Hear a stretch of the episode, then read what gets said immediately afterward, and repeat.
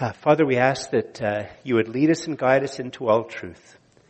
That you would uh, lead us and guide us into all truth about who we really are, about how we really see the world, about how we relate to you and your word and your gospel. And at the same time, Father, more than that, we ask that you lead us into all truth about what your word says and who you are. Father, we ask all of these things in the name of Jesus, your Son, and the one and only Savior. Amen. Please be seated. Um, when I was uh, doing the uh, my uh, equivalent to uh, training to be ordained, uh, I had to do a lot of very very weird stuff. And um, you know, I think uh, if I was probably to tell this to some of the people that I talked to in coffee shops, uh, they would just sort of listen and think it's curious because I think for a lot of people who aren't Christians, they expect Christians to do really odd stuff. Uh, they might not always be aware of the odd things that they do, but they would just expect that we do weird stuff. One of the things that we were supposed to do, I'm not making this up, was aura massaging. Now you've already gathered that I did not go to an evangelical training place uh, if you know anything about uh, Christian um, sort of streams of spirituality, but I'm not making this up. We were supposed to eight to ten inches out a far apart from a person's body to move our hands in certain ways to rearrange their aura so that they would be, um, I don't know what they were supposed to be, more balanced or whatever. Um, I also uh, was supposed was taught that I was to go into deep states of relaxation and seek out animal guides from my unconscious who would uh, help me to sort out, uh, help me to get in touch with um, uh, with God. Uh, I, of course, always knew that that was wrong, and um, and so being a male and being in a darkened room at three o'clock in the afternoon, when I was told to go into a deep state of relaxation, I did. Um, I fell asleep and uh, I always worried that I snored or something, but nobody ever said, George, you fell asleep during the uh, the exercise. But the point is that uh, it's often that, uh, at least from the eyes of the world, that Christians are told to do really weird things. Uh, one of the things that, one of the reasons why Hollywood uh, loves Roman Catholicism is because I don't know, you know, when there's a big trouble or something like that, there's a terrible disaster, the monster's about to eat, eat the people. Well, you know, you, you can see people doing all these crosses like this or saying, Hail Mary, full of grace, it's something like that. I mean, what would they do about Protestants? We're so boring. I don't know, what would we do? We'd read the Bible and have an offering or something. I don't know. There'd, uh, there wouldn't be much that we would do that is very dramatic.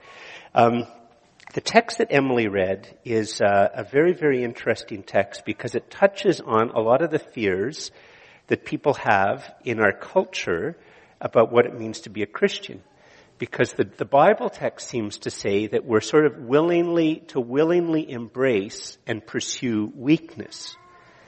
And, uh, you know, in our culture, weakness is often just being odd. It's just being different. It's just, well, you know, it's generally speaking, uh, unless it's sort of a culturally accepted type of kookiness, uh, kookiness makes you weird, uh, makes you weak. And so this text, it, you know, when, when, if people were just to hear it and it's, it's, it's, it's odd fascination with embrace and weakness and pursuing weakness.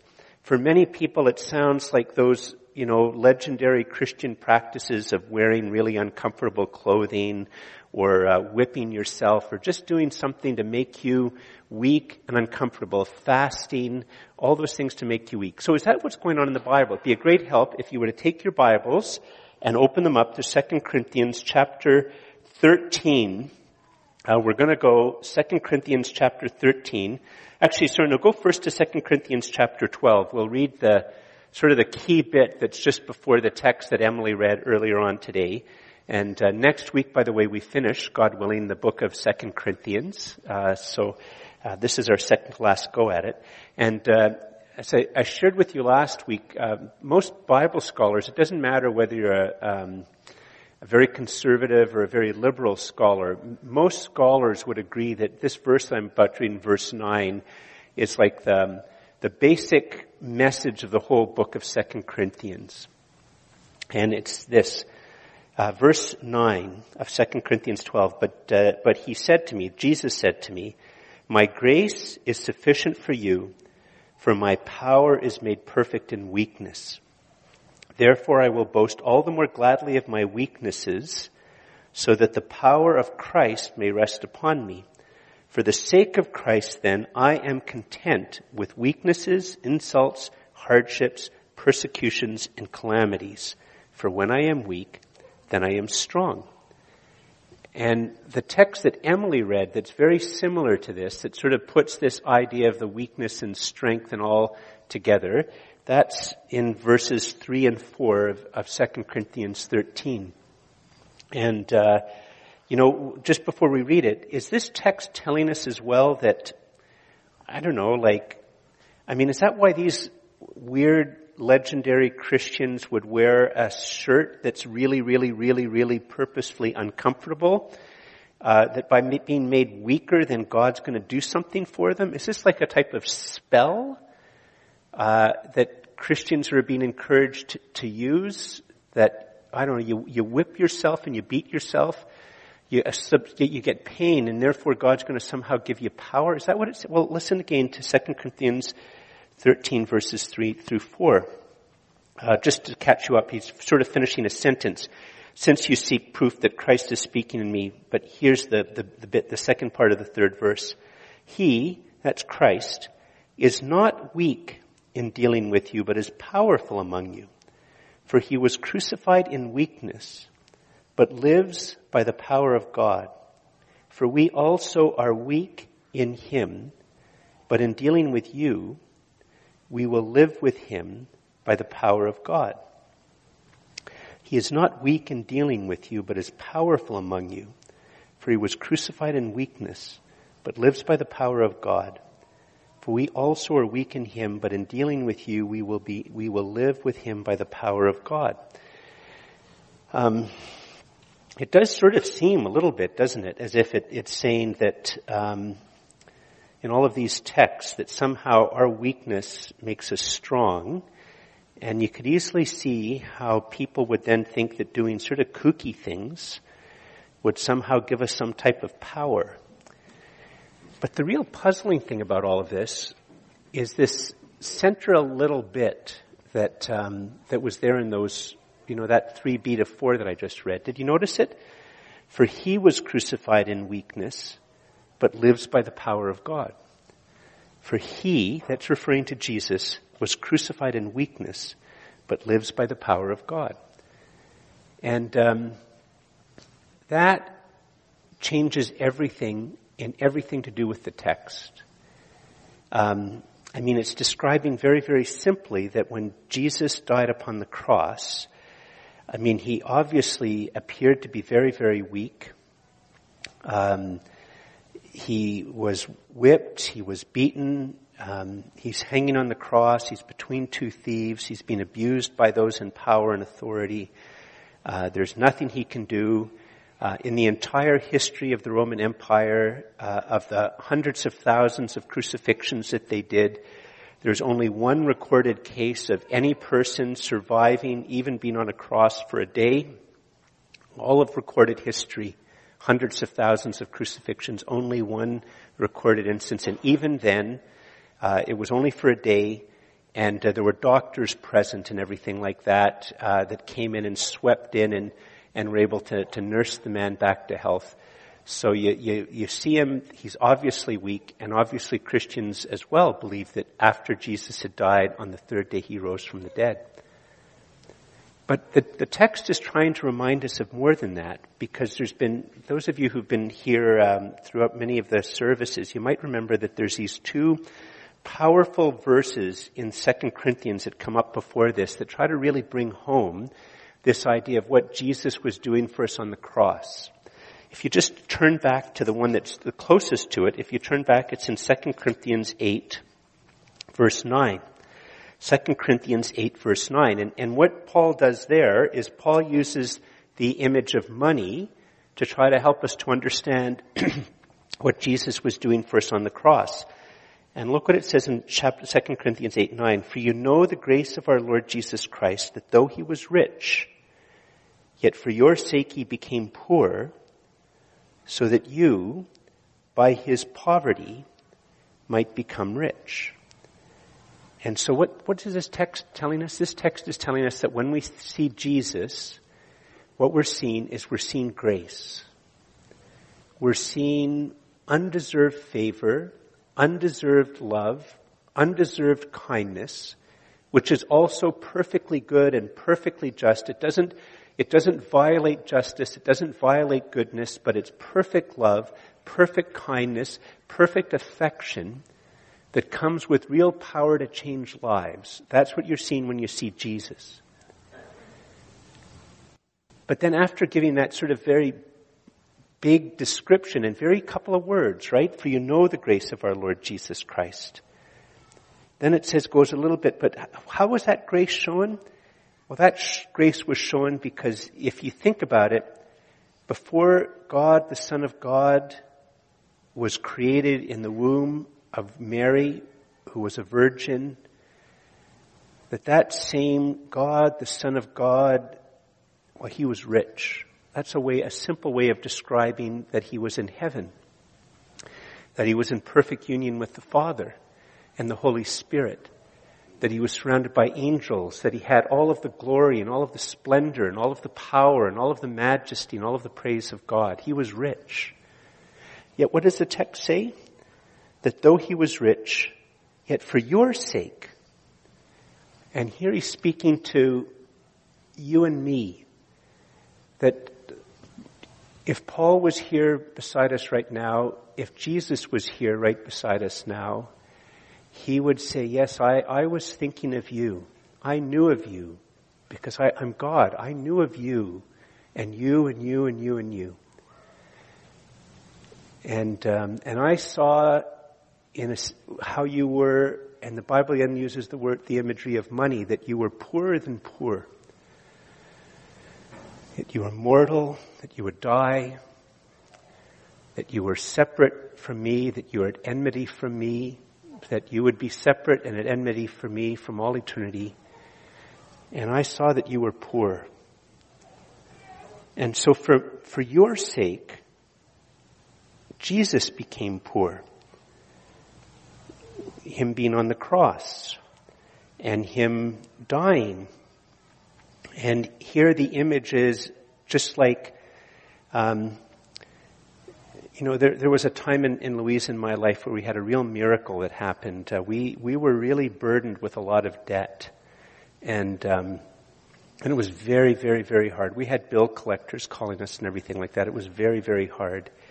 And, um, and through a, series of things, you know, but ultimately just in, in prayer, one day we got a check in the mail. It's one of those stories, you know. And I remember opening up the check and I thought at first it was, you know, a lot of money and it was going to go a big step towards helping us. But then, I, because we were living in Eganville and I had to, and I was walking back from the post office. Then after I'd gone about 200 steps, I paused and I thought, there was one more zero. And I opened up and there was. And it covered all my debts like the overwhelming debts had covered it. It was one of those real miracles in our lives. And, and the text is saying here that this is what Jesus does for us on the cross. That if you think about somehow his riches and him becoming poor, it's all in a sense, I spend, I spend, I cover your debt, I cover your debt, I cover your debt, I cover your debt, I cover your debt, I cover your debt. And more than that, so that you by his poverty might become rich. Because, um, you know, he rises from the dead, he sits at the right hand of the Father, and when we put our faith and trust in him and he takes us as his child, he will fit us to spend all eternity in the new heaven and the new earth with his people and with him. And those riches are ours. And that's, that's what Paul means when he said he was crucified in weakness but lives by the power of God. But Paul uses earlier, remember I said two of the most wonderful verses in the Bible about what Jesus does us in the cross are in 2 Corinthians. The other one is just a little bit earlier, 2 Corinthians chapter 5 verse 21. Why don't you turn to it? 2 Corinthians 5:21. For our sake God made him to be sin who knew no sin, so that in him we might become the righteousness of God. Now this is far more complicated theological language. Um, once again, notice it was for our sake. God, the Son of God, God the Father, and in other texts we know that the Holy Spirit, all of the Trinity is involved in this mighty act to save us. But God made him to be sin who knew no sin so that in him we might become the righteousness of God. Some of you have heard this story uh, before, but the very, very, um, when I, I, got ordained on a Wednesday night, and um, the fellow who was going to be my boss, my the rector, he said, "Oh, you can take Thursday, Friday, Saturday off," and I did. Just show up at church on a Sunday morning, and I did. I helped at the two services. And in between the two services, he said, I have two funerals tomorrow. One of them's going to be a really big funeral, it's a great way for you to begin your ministry to come and help me with the funeral services. And so the first funeral that I, I helped at, and obviously I had just shown up on Sunday morning, so I didn't know either of the deceased. And, um, and I, I might have the details just slightly wrong, but I, they're fundamentally right. Um, the, the woman who had died taught, I think it was grade five, in the public school, was right across the street. She died of cancer relatively suddenly. So she taught grade five students at the public school in the neighborhood. She left behind three children, 12, 17, and 19, and they now had no parents because the father had died tragically in an accident about a year or two later. As you can well imagine, the church was packed. All, all the grade five students and their parents, you know, and everybody else. It was the, one of the, probably the teariest funerals I have ever been at in my entire life. It was the first one I helped at. I didn't know the woman. I could hardly read the Bible passage. That's all I was asked to do. Uh, because it was just, the emotion was immense. The sorrow was immense in the room. And I, I, I, uh, I was just, you know, I was just overwhelmed by it and um, just like trying to, it was just like on me, you know. Probably would be for you too, unless you're really hard-hearted. you know who you are, and maybe actually your friends know who you are. That's a separate sermon. That's a separate sermon topic. Um, anyway, so I get into the, the I, I, didn't know this. I'm learning how to do it, right? So I get into the, um, uh, the, the rector and I, Peter, Peter and I go out. The funeral director ushers us to a special car, and we go in and sit there. And uh, the funeral director, looking very, very solemn, very, very serious, um, he uh, he goes out and is helping the family and, and all that. And then he sits down in the car, starts to pull off. He asks, you know, is the air conditioning all right? And we said, yeah, it's good. And then he said, what about the Blue Jays? meant the baseball team, by the way. And uh, and it sort of really struck me that he has to go to funerals like that all the time. And if he let the sadness and the sorrow and the death and all of that, if he let it affect him, it would probably break him. And so for most of us, in some ways, that's what we want. But what this text is saying here when it says, for our sake, he made him to be sin who knew no sin, so that in him we might become the righteousness of God. That what the Bible is saying here is that God the Father and God the Son looks down and sees our great need. He sees that we are burdened with things that we've done wrong. He sees that we are burdened with a fear of death. He sees that we are burdened with shame. He sees that we are burdened with weakness. He sees that we are burdened with emotions and memories that we just cannot handle. He sees that we are burdened with so many things. And He Himself is not burdened with any of those things because He is in heaven. But for our sake, he comes down to earth and he is not like the funeral director who just has learned how to have all of the emotion and all of the, all of the things that are going around in the face of tragic death and he has learned how to have it be just like water off a duck's back. And Jesus is not like that funeral director. God made him to be sin Not, not just grief and shame, but everything that weighs us down, everything that keeps us from God, everything that accuses us, everything, everything that what we see when we see Jesus dying on the cross is we see, in a sense, Him saying, George, for all of that that is on you, it comes on me. I am not the funeral director. I am the Savior. I will take all of that upon myself. I, in my weakness of death, is taking all that that makes you weak, and it is on me. And so when the text is saying, for God, for our sake, not for his own, but for you and me, God made him to be sin who knew no sin. It's describing in the terms of relationship and of evil and of, of, of shame and of fear of death it all being laid upon him and absorbed by him and dealt with him, and all of it's done when it says that we might become the righteousness of God, all of it's done is so that we can be made right with God. That's what the word righteousness here in this particular context, that it's made right. You know, how many of us have, you know, relationships and we wish that we could be reconciled to them, that we could make it right, and we just can't make it right? It's a constant thing that comes up in counseling and conversation. We just can't be reconciled. It just can't happen. We can't make it right. And, and, and this, what's described here is that by all of these things being laid on Jesus, there is a way by which His weakness, His death, when we accept what He's done for us by faith, it makes us right with God. And doesn't just make us right with God for a tiny moment while we have an, a type of emotional release, but objectively, truly, in the eyes of God and for all eternity, that He's made us right with Him.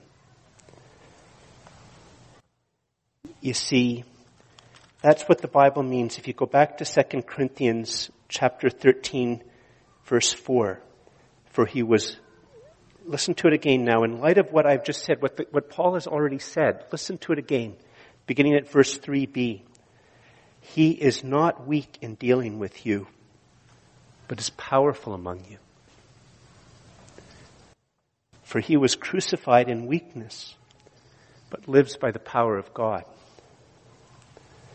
For we also are weak in Him. But in dealing with you, we will live with Him by the power of God. Um,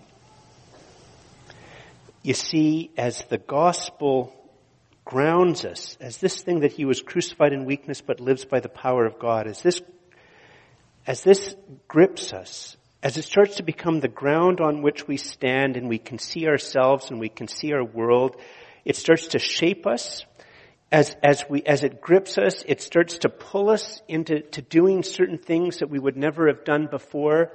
It starts to push us, nudge us into doing things that we have never done before.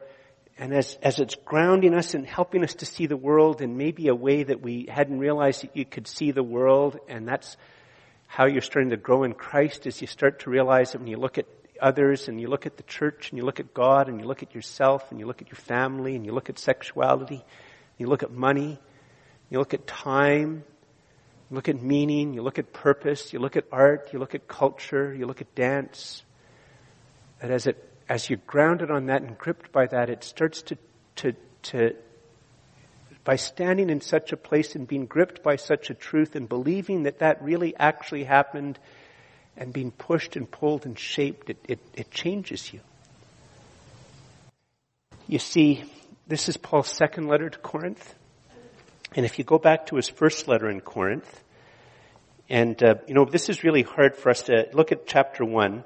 This is really hard for us to understand that there was a time in the world where there was no television, no radio, no newspapers, no Twitter, no Facebook, no Instagram. And so it's hard to remember that There was a time when words were few, and so because words were few, they often stuck longer. So the people in Corinth would have very clearly remembered this part here in 2 1 Corinthians 1. I'll begin reading verse 18. Once I start going into it, you'll recognize it as a famous passage if you've been a Christian for a while. For the word of the cross is folly. It's foolish to those who are perishing, but to us who are being saved, it is the power of God. For it is written, I will destroy the wisdom of the wise and the discernment of the discerning I will thwart. Where is the one who is wise? Where is the scribe? Where is the debater of this age? Has not God made foolish the wisdom of the world? For since in the wisdom of the world, the world did not know God through wisdom, how do we know God through what Jesus does for us on the cross? That's the power that saves us. He became poor so that we might become rich. He took upon himself, he wasn't like that funeral director, he took upon himself everything that we might be made right with God. See that again in verse 21. For since in the wisdom of God, the world did not know God through wisdom, it pleased God through the folly of what we preach, what I just told you, what Paul just writes in Corinthians, to save those who believe. For Jews demand signs. That's a type of miracle powerful miracle with a sign. And Greeks seek wisdom, but we preach Christ crucified, a stumbling block to Jews, a stumbling block to those who are in love with power. That's what it's really saying. And folly to those who are in love with wisdom. But to those who are called, because you see, even now, right now, if you are in this room, and I don't know if you consider yourself a Christian or not, if you are in this room, hopefully right now, at least in some sense, emotionally, if not intellectually, you understand that Jesus is calling you right now. That pressure you might feel is Him knocking on the door of your heart. And He's calling to you and He's saying, whatever your name is, I'll just say George. He's saying, George, open the door and let me come in and be your Savior. But to those who are called, both those who love power and those who love wisdom, Christ, the power of God and the wisdom of God. Here's the key verse. For the foolishness of God is wiser than men, and the weakness of God is stronger than men. For the foolishness of God is wiser than men. By that he means all human power, and the weakness of God is stronger than all human power. So let's, let's go back to 2 Corinthians 13. You know, those of you who come here often, you know, I don't often flip around a bit, but we're coming to the end of the book and weakness has been a theme all the way through the book of time of book of 2 Corinthians and it's time to sort of try to gather that up a little bit as to what the Bible means. Look at here again at uh, verse 2 Corinthians 3, verses 3 and 4, the second part of verse 3. He is not weak in dealing with you, but is powerful among you. For he was crucified in weakness, but lives by the power of God. For we also are weak in him, but in dealing with you, we will live with him by the power of God. And last week we talked a little bit about Paul having a thorn in the flesh. And so part of this teaching of weakness is, uh, some of you know the story of Gideon, uh, where God is going to deliver the people and he gets Gideon to be the leader. And I can't remember what it was, but he has, you know, tens of thousands of soldiers and God says to Gideon, too many soldiers. Uh, why are there too many soldiers? Because you're going to end up thinking it was your might that delivered you and I need you to know that it was me who delivered you. So he says one thing to get rid of most of them, and then he says another thing, and then rather having an, ar- an army of tens of thousands of people, he's left with 300 guys. And the thorn of the flesh is that there's going to be times in our Christian life where what God really wants us to do is to step out in faith. And then afterwards, whether we're aware of it or not, but we should be, people will have to say only God could do that because it, George, George, if you looked at you and your church, there's no way you guys could do that. And that should warm our heart.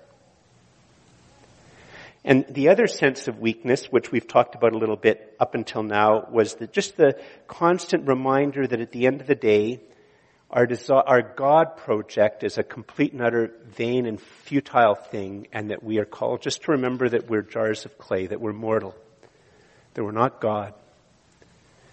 And that's the second type of weakness. But the third type of weakness is what we need to look at right now.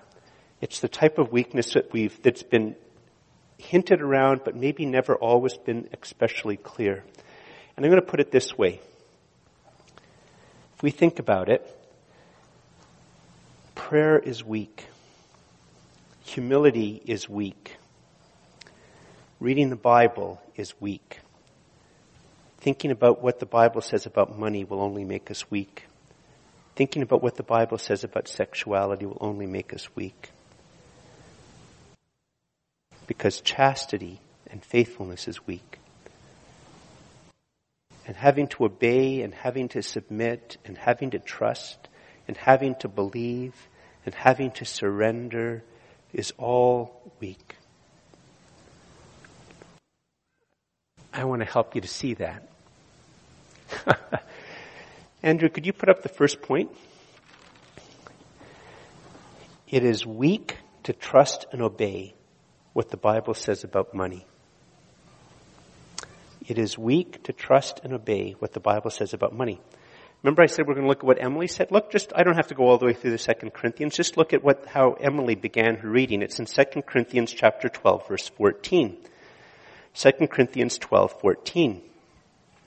Here for the third time, I am ready to come to you, and I will not be a burden, for I seek not what is yours, but you. I seek not what is yours, but you. For children are not obligated to save up for their parents, but parents for their children. By the way, it's not, Paul has a bit of a purpose here. You have to keep hearing the flow of the argument. He's not telling people that uh, you don't have to care for your aged parents. He's, he's, he's, he's not talking about everything to do about parents and children. He's trying to drive home a particular point. You have to keep going. I will most gladly spend and be spent for your souls. If I love you, am I to be loved less? But granting that I did not burden you, I was crafty, you say, and got the better of you by deceit. Did I take advantage of you through any of those of whom I sent to you? I urged Titus to go and sent the brother with him. Did Titus take advantage of you? Did we not act in the same spirit? Did we not take the same steps? And so if you're just a guest here and, and, you haven't heard this text before, what Paul is reminding them of, he's talked about it earlier, is that Paul came and all the time that he was building the church and in all of his visits, he never took a penny from the congregation. Not a penny he, he either trusted God to provide him in a, in, in, a, in a miraculous way from outside of the congregation, outside of Corinth, or he worked with his hands. And rather than him, and not only did he do that, all of his co-workers did that. That they didn't take a single penny. They, they became financially weaker by doing that because the people there would have loved to have given him money. But in this particular case, his desire was to so, show, so show for people who were so confused about money and so used money to analyze situations and so we're thinking about money all of the time and how to make a buck and how to put a dollar with every type of thing. And, and, and, and I know Canadians can't identify with a world where everything has a monetary price to it and you're always thinking about money and bills and, and, and value and, and getting a good job and com- thinking other people are getting paid more than you or worried that other people, like I know we, that, that doesn't happen in Canada. That was a joke, by the way, okay? If you didn't gather it. And, and so Paul had this sense that when he was to go here, all he was called to do was to spend and spend and spend and spend and spend out of love and for their good. And it didn't make him at all rich. You know, you know, for us, uh, we give a lot of our money as a church away to things that don't benefit us. Um, you know, most of the money that we spend on some of the staff salaries go to do things like church on Wednesday or the youth group that doesn't benefit us. Our supportive missionaries doesn't benefit, benefit us. You know, in, in, in obviously in some ways at the time, it, you know, investing money in interns uh, benefits us, but really at the end of the day, we're investing money in people who might then go on to have a 10, 20, 30, 40 year career, blessing other churches and not us. And our support for orphans in Africa or to bring in refugees or to develop Royal Seminary is not benefiting us. It's making us weak. The biblical teaching, which is so very hard for us to understand, is that um, as as we're gripped by the gospel, we come to the point in time to realize that if we're going to deal with idolatry of money, and if we're going to deal with our preoccupation with money, and if we're going to deal with the different ways that money bends us out of shape, that as the gospel grab, grabs us, as we understand that the foolishness of God is wiser than human wisdom and that the weakness of God is stronger than human strength.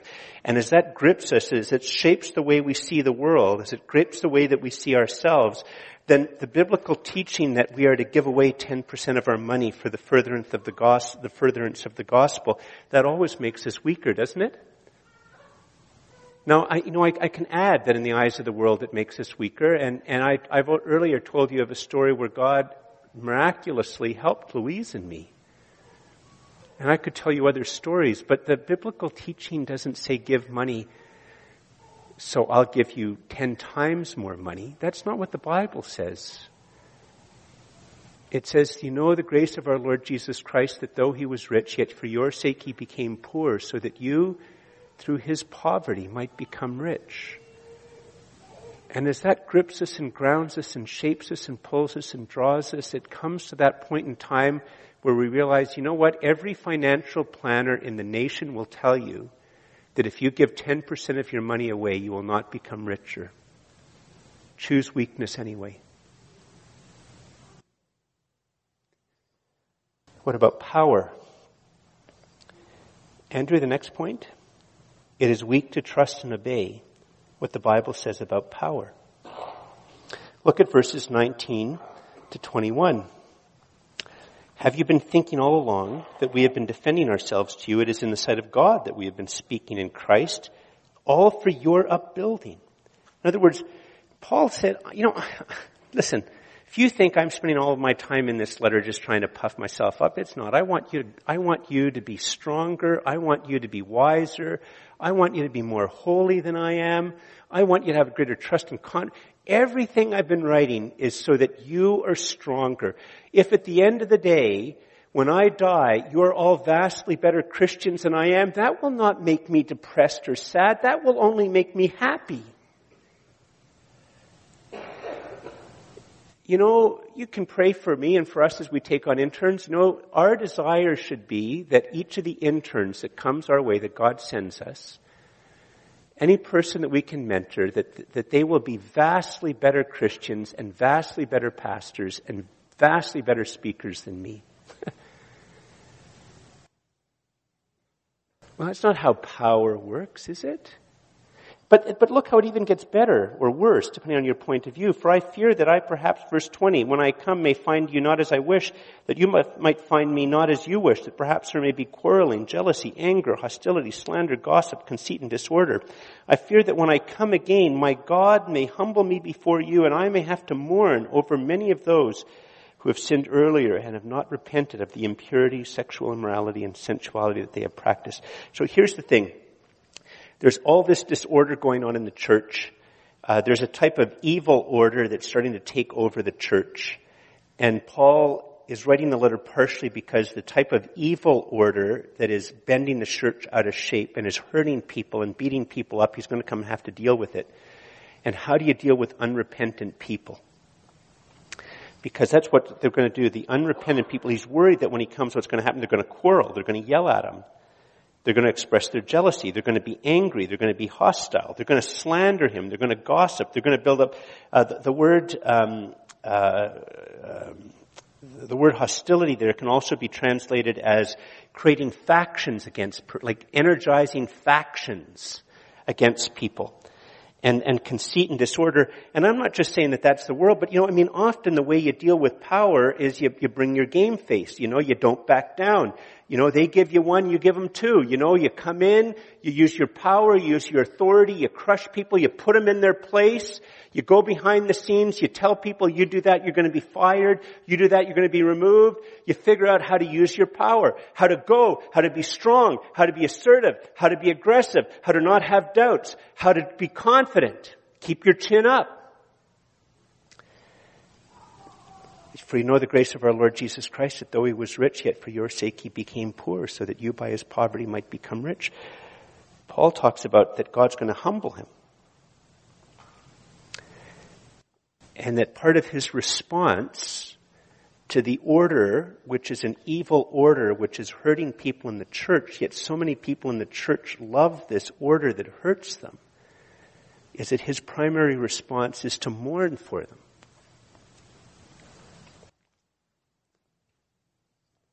To be humbled. To be clear and to pray, but to show rather than that he has a harder heart than them to come against them with power, that what's going on breaks his heart.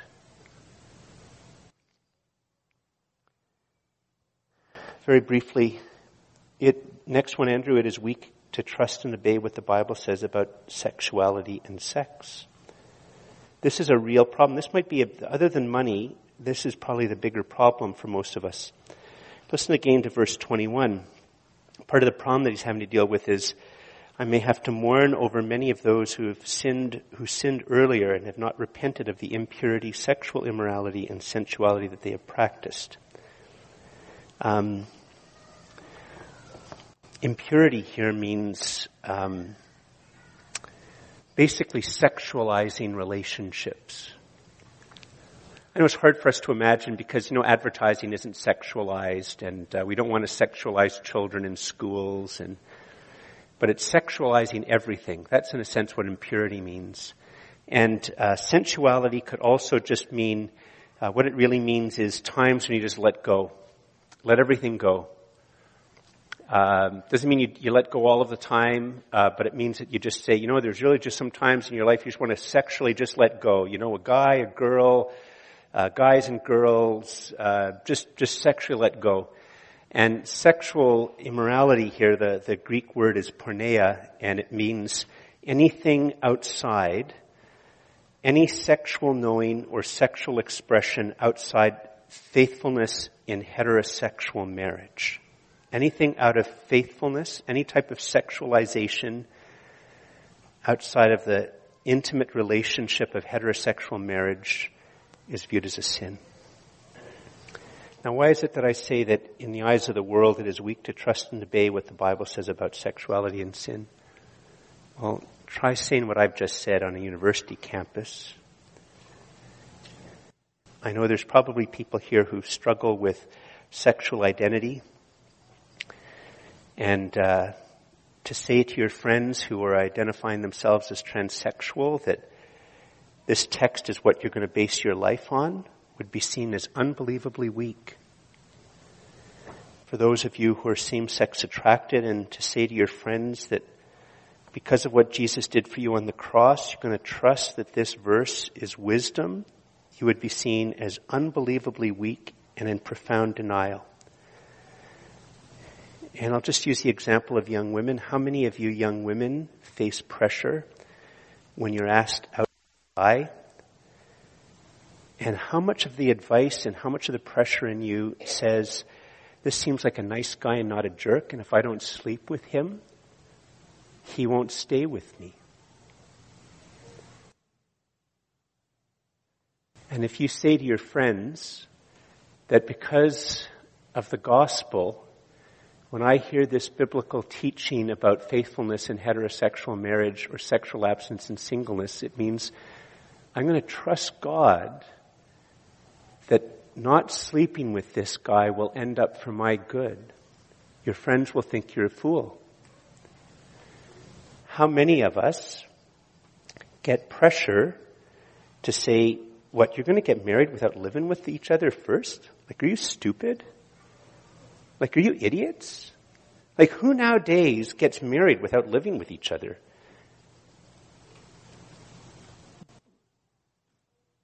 Don't you think that virtually every advice columnist in the world would say that after you've been gripped by the gospel, that to trust this text would be seen as weak and foolish?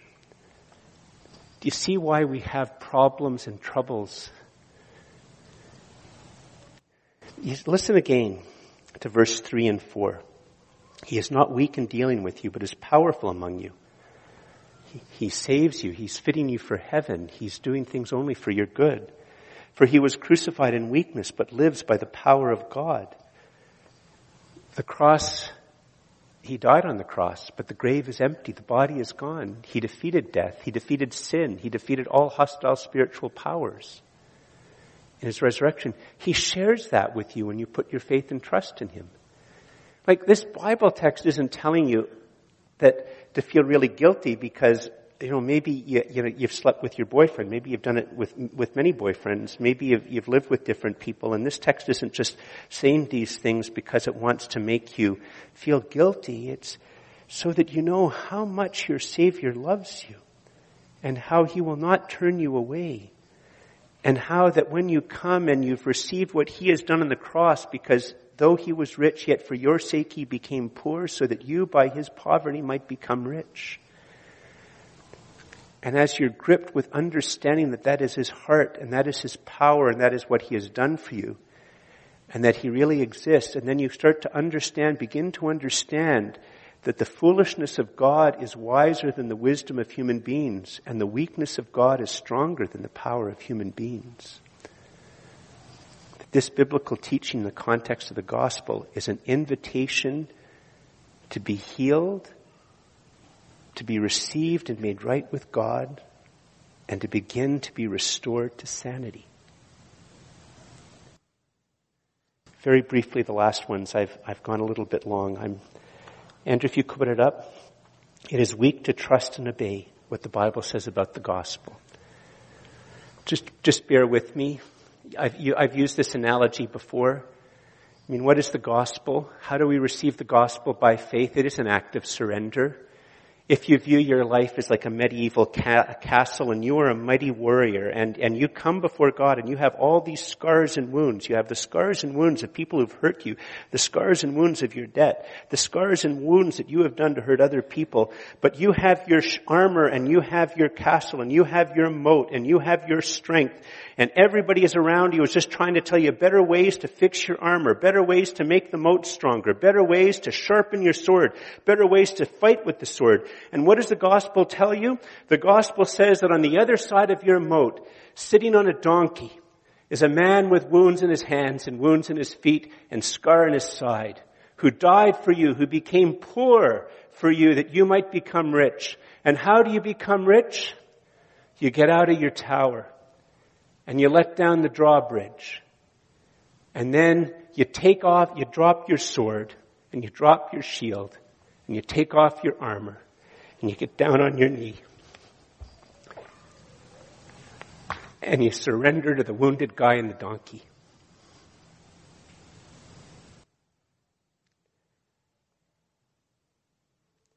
You surrender to the wounded guy and the donkey.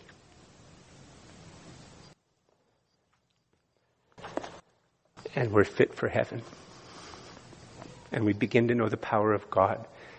Because the wisdom of God is wiser than human wisdom and the foolish, uh, the, sorry, the, the, the foolishness of God is wiser than human wisdom and the weakness of God is stronger than human power.